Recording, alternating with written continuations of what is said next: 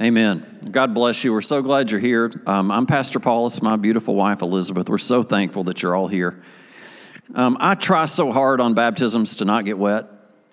I've got all these devices in the back. I've got on waders and sometimes shoes and all kinds of stuff. I roll up my sleeves, but it never fails. I somehow get wet. And I think there's something spiritually significant to that, that family is sometimes messy family needs to kind of spill over into each other. If we're continually trying to keep a distance between each other, we do not really get into what family is about. And uh, even though I'm cold and aggravated, does anybody have that happen in their family? Aggravated, annoyed. I'm not annoyed by the people, I'm annoyed by my shirt being wet. Um, but life can be annoying. But I want you to know that there is something so significant about us doing that together.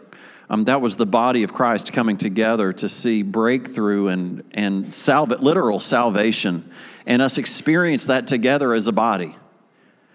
The intention, one of the intentions of baptism is so that we do this together as a body, can hold each other accountable, can help hold each other up can start to get to know each other and realize, hey, you're struggling. I know what you're going through, and let me help you through that.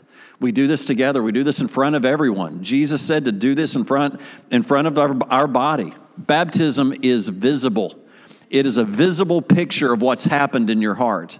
And it is you proclaiming, those that just got baptized this morning, telling you, I've decided to follow Jesus and to help me, church body, walk this out the rest of my life. This isn't just some little neat part of the service. This is not only a commitment by them, but it's a commitment by us. Are you with me? Family takes commitment. With no commitment, there's no family. With no commitment, there's no marriage. And it comes at a cost. We've been talking about putting down roots, and it is just genuinely putting down roots in the Lord. It is about having down roots so that when the wind blows, you don't break. So that when the wind blows, you don't get uprooted. Has anybody ever seen a, an uprooted tree? Uh, these winds that we had this past season, maybe it was in the spring or in the summer, some huge trees uprooted. It is incredible what's under the ground. But that uprooted tree is not God's plan for you. There is no hope of restoring that humongous uprooted tree. It needs to be cut up and burned or used for something else. That is not God's plan for you. Such a great song we did this morning. Um, it's called Catch the Wind. And it's so much about me. And I, I sometimes, as a worship leader, don't like a lot of the songs about me. Winds up being horizontal worship rather than vertical worship. Can anybody follow what I'm saying? Horizontal is a lot of times just about what we're going through. Vertical is about God and how great He is. I think that's the kind of worship that God really likes. It's what's going on around the throne. But that song, I am strong and full of life. I am steadfast, no compromise. It's all about me knowing who God is in me and what God is doing in me. And that's so significant. We sang also about a friend. It's not I am a friend of God, but it was a song about how God has made us his friend. We learned in Sunday school this morning about how John said, I'm the one that Jesus loves.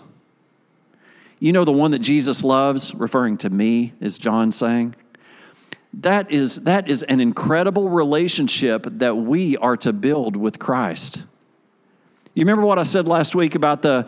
Um, really the key to, bu- to building um, roots in Christ is trust. And the only way trust comes is by intimacy and by true dependence.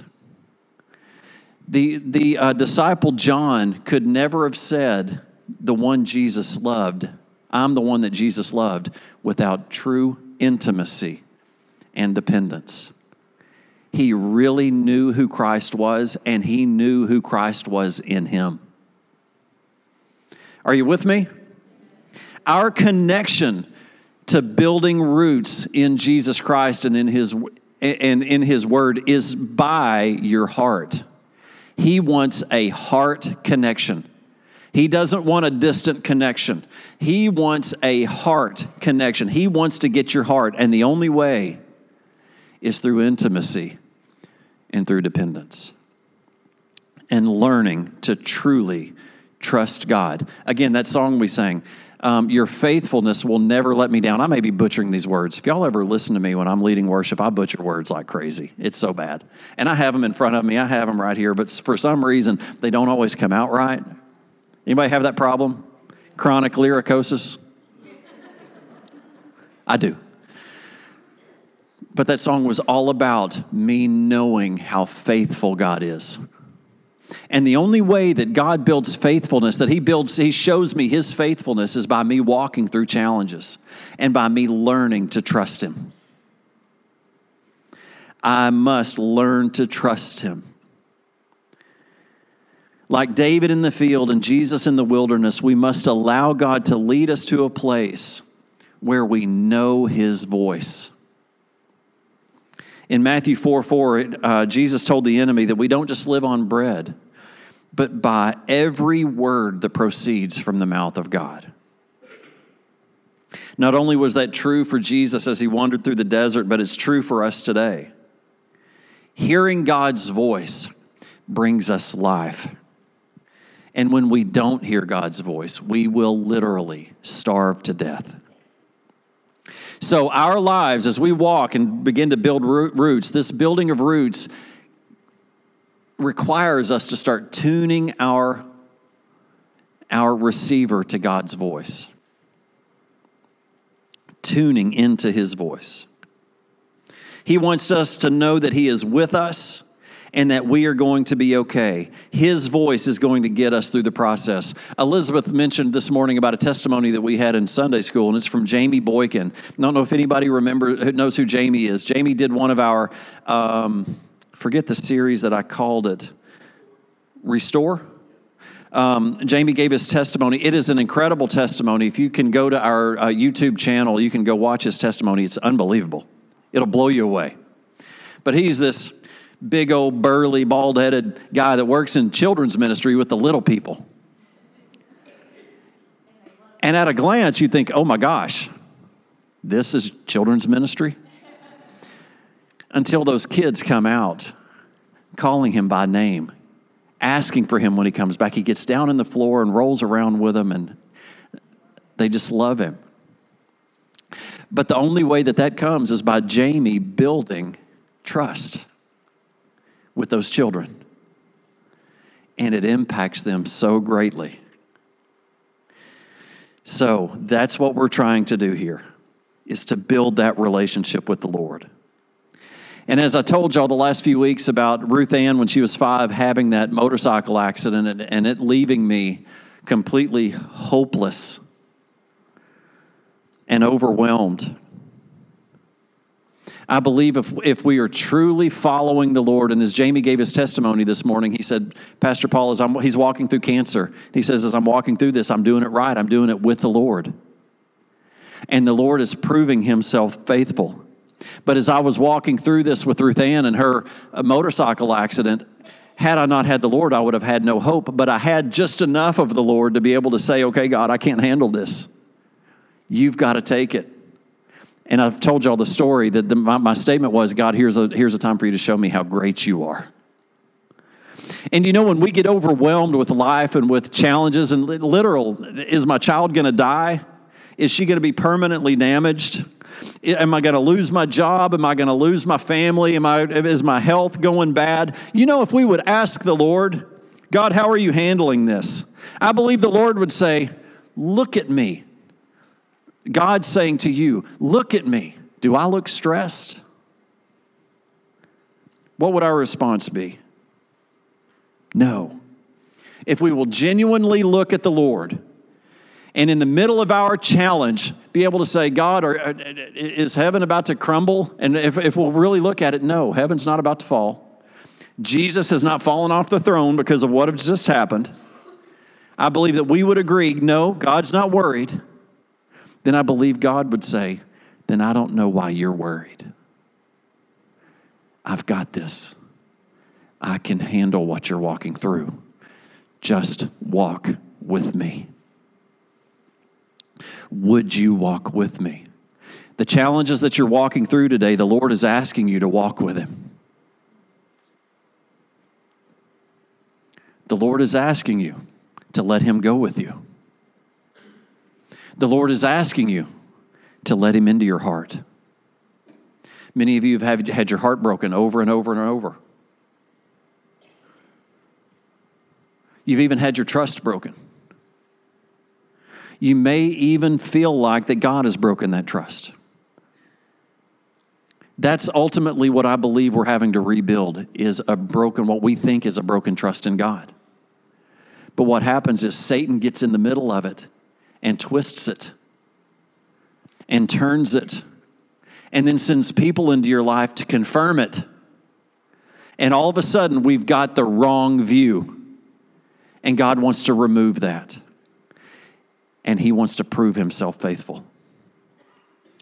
So, as we continually go down this road of learning how to trust, do you know that we can't really build trust until we learn a person's character? We can see, we can hear his voice, we can see his face, but, but we must come to know his character in order to trust him. And the Bible reveals to us that every aspect of God's nature and character, every aspect of God's nature and character proves his trustworthiness and invites our trust. So, we're going to talk about just a few of his characteristics today that I believe are key to trusting God. Number one, not only God doesn't lie, God cannot lie. There's a difference. I want you to know I can lie. I try very hard not to lie, but I can. Can you relate? God can't. It's not in his DNA. We live in a fallen world. We live in a sinful world. So I've got fallen and sinful things banging around inside of me. Not God. He cannot lie. Titus chapter 1, verse 1. Y'all got your Bibles? You got your phones? Read it for yourself. Something good happens when you look at words and when you speak words.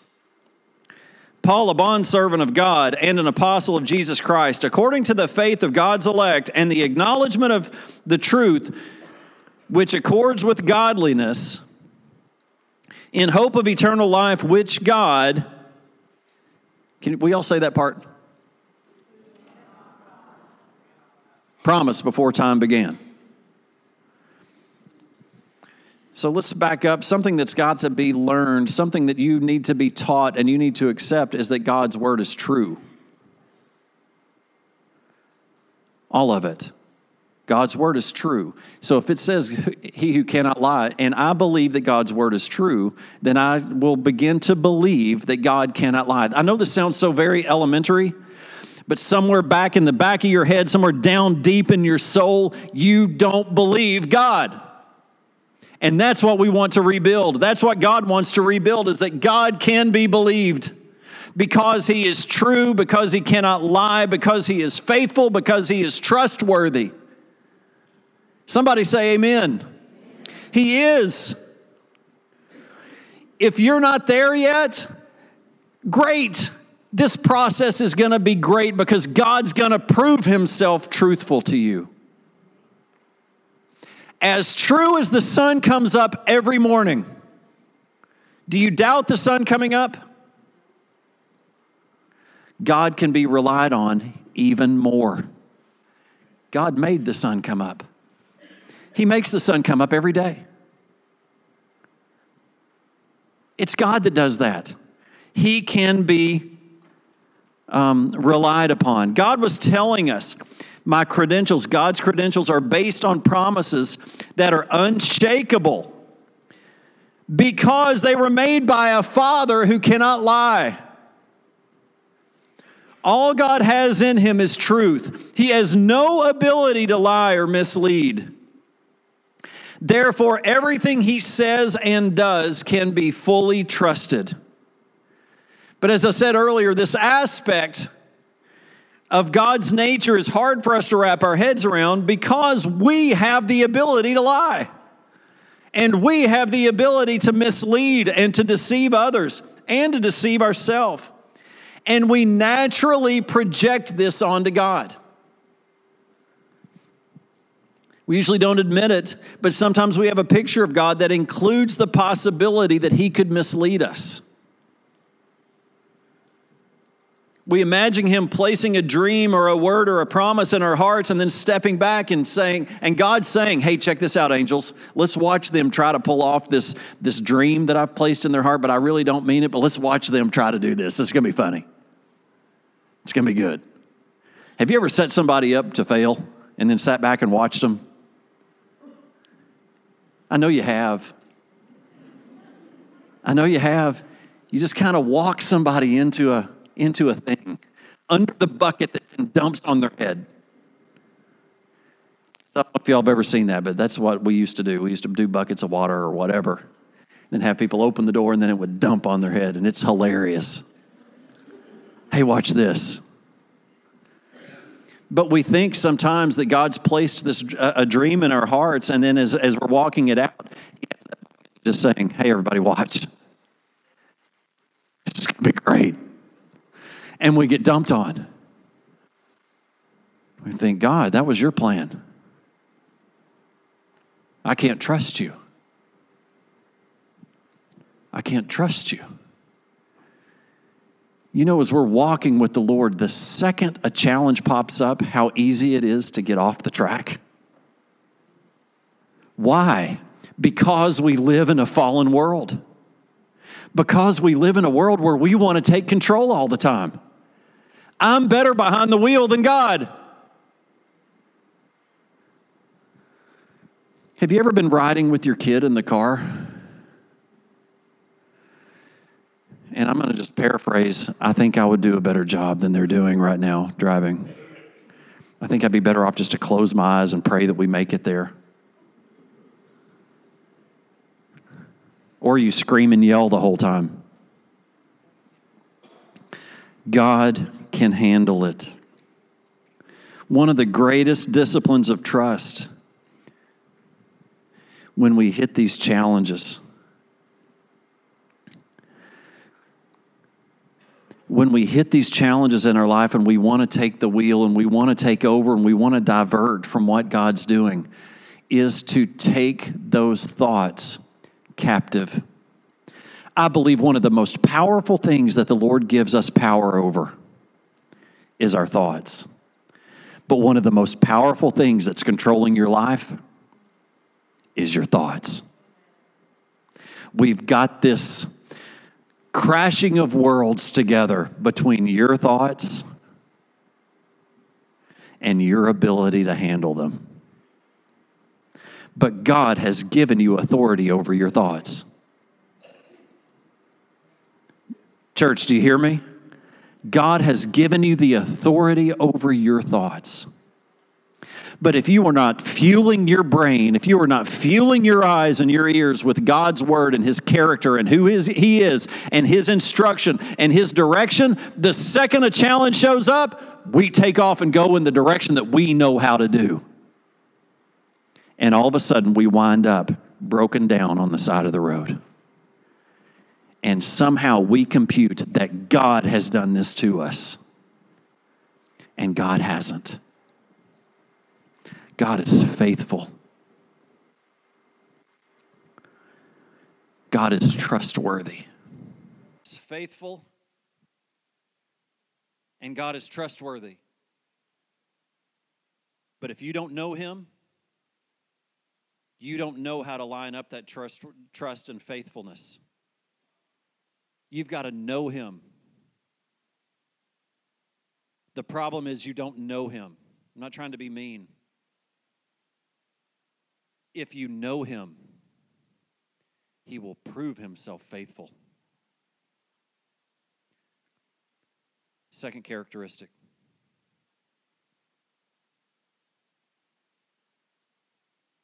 He is a perfect Father. You want to know why we tra- are challenged with this one so much? because our fathers, our natural fathers, aren't. I haven't met one yet that's perfect. My dad wasn't. I had a great dad, but he was not perfect. In fact, if I really want to start thinking about it, I can start thinking about all the stuff he did wrong.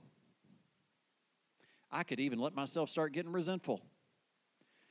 And he died a, a year or two ago, and I could even start to get bitter about it. And he's gone. And he loved me. He was a great dad. But I can let little things start to grow back up in my life with him.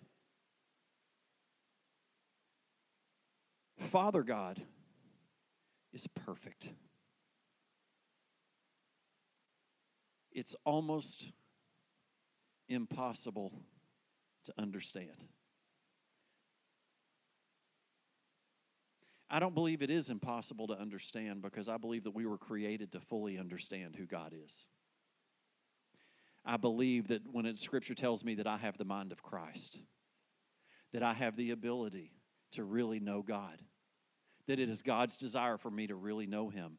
And one of those characteristics that I am to know is that Father God is a perfect Father.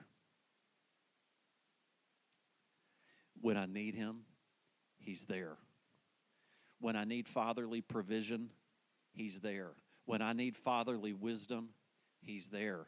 When I need pulled out of a hole, when I need healing, when I need breakthrough, when I need what I need from a father, He's there and He's perfect.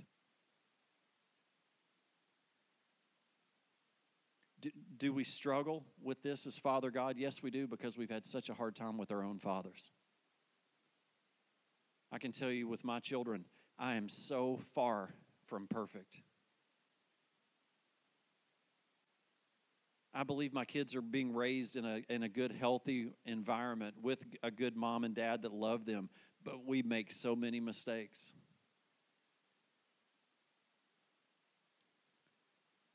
But Father God is perfect. In Luke 11, it says, If a son asks for bread from any father among you, will he give him a stone? Or if he asks for a fish, will he give him a serpent instead of a fish? Or if he asks for an egg, will he offer him a scorpion? If you then, being evil, that's us, know how to good, give good gifts to your children, how much more will your Father, Heavenly Father, give those who ask? Give the Holy Spirit to those who ask of him. James chapter 1, verse 17 says, Every good gift and every perfect gift is from above and comes down from the Father of lights, whom there is no variation or shadow of turning. You never have to mistrust what God gives you because what God gives you is good. There is nothing that God can give you that isn't good.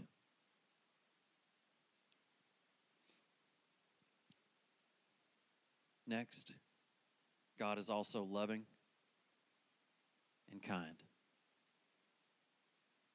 Many of us grew up with a picture of God as angry and frustrated and disappointed in us. I, we think God must be irritated with us because we would be irritated with us. We can't imagine a God not being irritated with us because we remain irritated with everyone all the time. So, wouldn't God be the same? And if we really wanted to look at our own self self and we see the frustrating things that we do to kind of sabotage our own life, wouldn't we be irritated with ourselves? So, how could we ever grasp that God's not irritated with us? But He isn't. He already, one great thing about God is He already knew what you were going to do. So, for us to somehow compute irritation to that moment, God already knew it. He already knew that was going to happen. If I already know what you're going to do, my level of irritation drops dramatically because I already knew it. He's already processed it all. And He has still chosen to fully love us. I think because he, he can choose to, but I also think because there is nothing else in Him but to love us. It's not there for Him not to. Can anybody's mind just blow? Lindsay, uh, uh, Lindsay Gross two weeks ago made a statement of how God God is. Like what? It's just a, a moment for God to show us how God He is. God is on an, another whole plane that we are trying to grasp. And in the midst of our walking through our challenges, sometimes it's very easy to get thrown off because we are not God. How could God love me through what I just did? Because I wouldn't love someone through that. So God must not love me. It's a lie. That's Satan trying to put a big division between you and him. And if we allow it, it'll become such a chasm that we can never overcome again without God.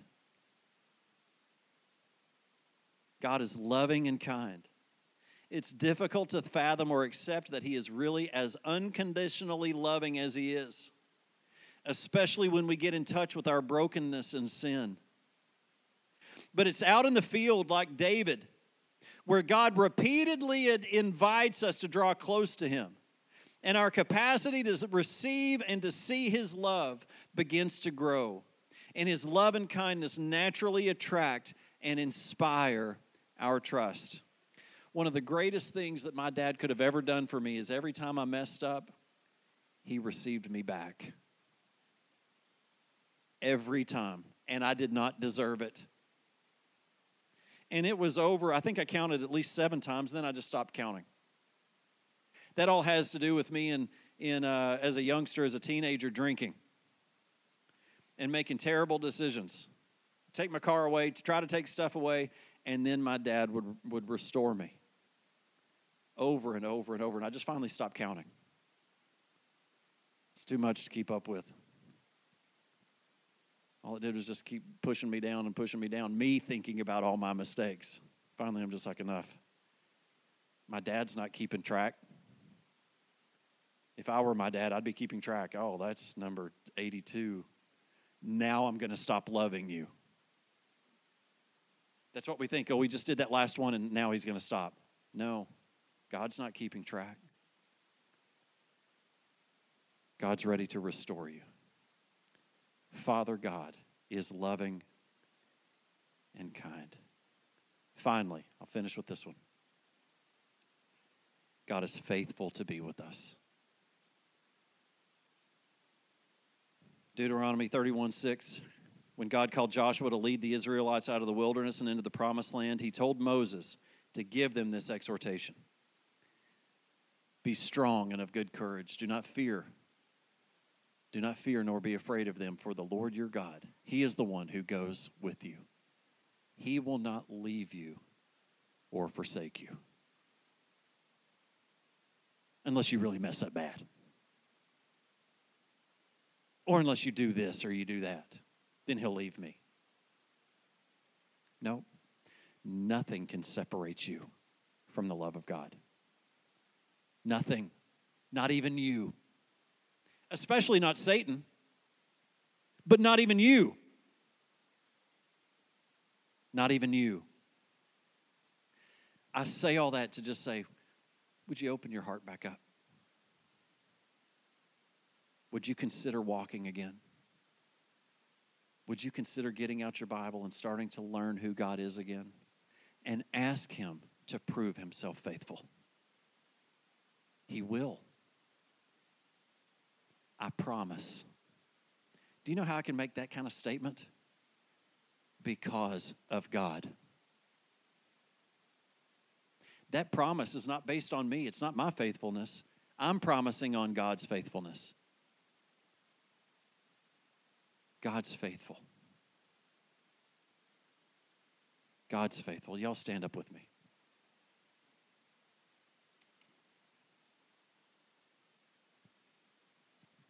I just want to share for just a minute because I feel like um, I can't remember the guy who says the rest of the story. Who says that? Paul, somebody. Thank you, Paul Harvey. The rest of the story, what I want to tell you that day that Ruth Ann was in the accident, um, that the whole time that we were driving, we were assessing her. We had, you know, the cousin who's a doctor, my family who's in the medical field, and And Paul kept just saying over and over, I'm so sorry. I mean, this is my husband, Paul. I'm so sorry. It's my fault. I did this. And you know, in that moment, I just want to tell y'all that the the roots in the Lord are so important because number 1, the things that started coming to my brain and to my heart were the word of God. And I can remember the drive over there, getting her to the hospital, and just the only thing that I kept saying was scripture. I just kept praying forth scripture. You know, I, I know the plans that He has for you, Ruth Ann. They're plans with a hope and a future. You know, they're good plans. They're they're not to hurt you. And and so I'm confessing. I plead the blood of Jesus over you. Everything that was coming to my mind in that moment, and I can remember getting to the hospital, and he's still standing by her side of the bed, weeping. I'm so sorry. I'm so sorry. And I remember finally looking at him, and I think this is where, like, that three braided cord, you know, in marriage, and you're there, and you're like with the with the Lord, and you're with each other, and I'm like, this isn't your fault. You know, don't believe the lies of the enemy right here. And and and we just kept confessing over her. And I remember looking back on that day. And I want you to know that one of the things that I've struggled the most with in my walk with the Lord is trusting Him. And I remember after He delivered her out of that, that I remember the thought occurred to me that it was like the plan of the enemy was cut off. It was like He stopped it. And I don't even see you, Ruth Ann. Where are you? There you are. Because I remember that day thinking it was like it was like that God sent his angel and he said, No, not today. Not today. I'm sparing this girl today. And she's got a good life. And I want you to know that when you find yourself in that place, it's why it's so important that we're putting our roots down, that we're learning to trust the Lord, that we're hiding the word in our hearts because you know what? We're going to have those moments. And I'm not confessing that over you. But I'm just saying the rubber meets the road and, and we call out to the name of the Lord and, and we just we just get in that moment of, you know what, I'm gonna trust him. And so I want to pray with you. You guys are standing up. Do you mind if I pray? Did you want to pray? We need to pray over the people.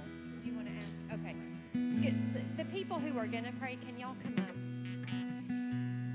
And I just want to say that if you're in a place where it's hard to trust the Lord right here.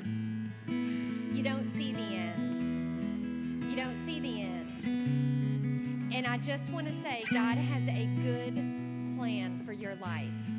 It's a plan with a hope and a future. You guys, that's the word of God. That's not my words. That's the word of God. It's straight out of Jeremiah 29 11. And so I just want to remind you today that God has good plans for your life. Do you hear what I'm saying to you? He's got good plans for your life. He's got good plans for your children's lives. He's got good plans for you. So if you need prayer, I'm going to ask you, we've got some people up here to pray for you. But if you don't want to come up, that's okay. Just close your eyes right now and let's just pray together. So, Father God, right now, Lord God, we just yield ourselves to you, Lord God. And we just pray that your plan would come forth for our lives. And Lord God, we thank you right now, Lord God, that we would be a people who would be rooted and grounded in your love, Lord God, and in your trust.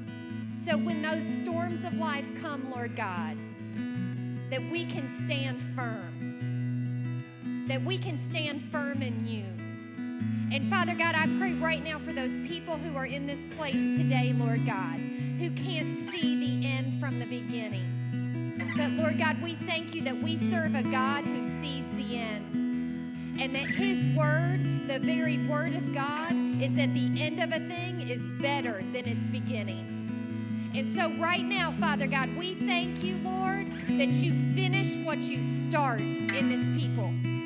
Father God, that you're finishing and Lord God, that you're cutting off the plans of the enemy. And Lord God, that you're making a way for us where it looks like there's no way Lord God, that you come in and you bring hope and you bring restoration, Lord God. And Father God, that we're going to be a people today who are rooted and grounded in you. You do what you long to do, Lord. You do what you long to do. Thank you, Father. Thank you, Father, in Jesus' mighty name. Amen.